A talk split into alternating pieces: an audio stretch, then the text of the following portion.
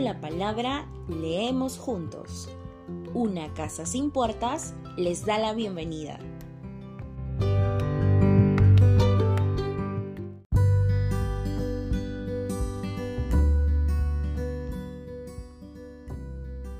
Hola, mi nombre es Manuel Alonso Navazar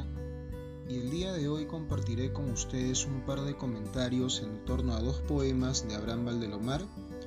los cuales llevan por título Tristitia y El hermano ausente en la cena pascual. Antes de ello, es importante tener en cuenta la relevancia de un escritor como Abraham Valdelomar. Como muchos saben, este hombre de letras, nacido en Ica, fue un escritor versátil en el sentido de que incursionó en la poesía, en la narrativa, en el ensayo e incluso en el teatro, llegando a mostrar una gran maestría en cada una de esas ramas. Asimismo, fue un personaje relevante en su época,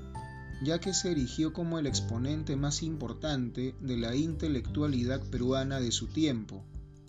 debido a llevar a cabo una intensa actividad literaria y periodística que lamentablemente se truncó debido a su muerte temprana en el año 1919, cuando solo tenía 31 años de edad.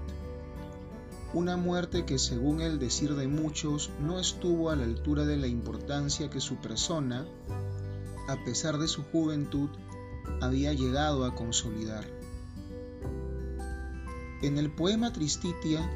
tal vez el más conocido de su producción lírica, se hace presente uno de los tópicos recurrentes en su obra, la nostalgia por la niñez y el recuerdo por la tierra natal. En este poema notamos que la época correspondiente a la infancia coincide con un sentimiento de libertad y con un goce de vida que tienden a perderse a medida que pasan los años a raíz de que en la niñez no está uno obligado a comprenderlo todo. La niñez en la obra Valdero Mariana es un tiempo ligado al instinto y a la intuición, más que a la razón. Es así que ya, desde el primer verso del poema, califica su infancia como una época dulce y serena, a pesar de la soledad que lo envolvió. Asimismo, el terruño que le sirve de contexto es retratado como un lugar estrechamente ligado a una paz y a una belleza paisajística que, a pesar de estar ensombrecidas por la melancolía, fueron capaces de forjar en el poeta recuerdos imperecederos,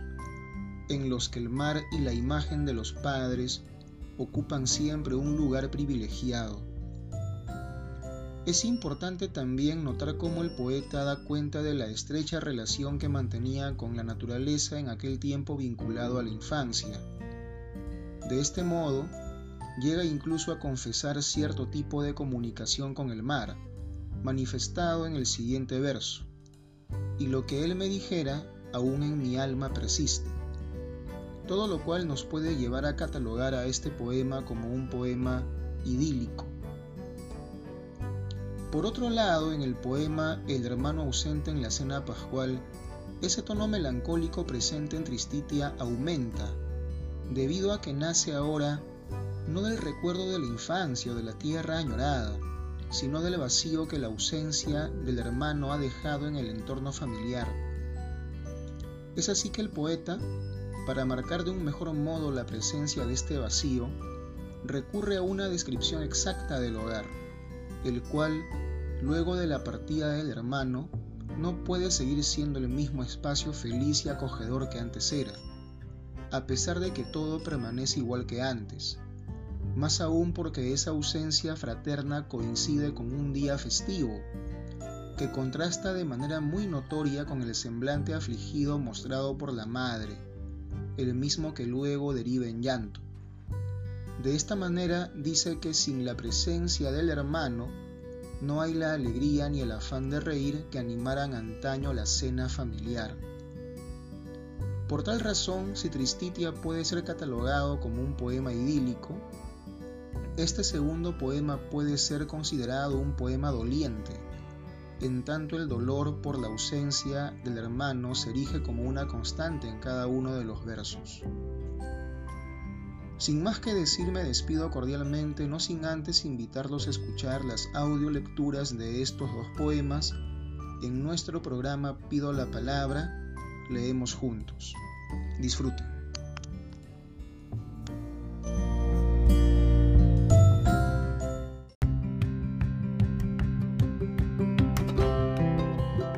Hemos escuchado el comentario del escritor Manuel Alonso Navazar.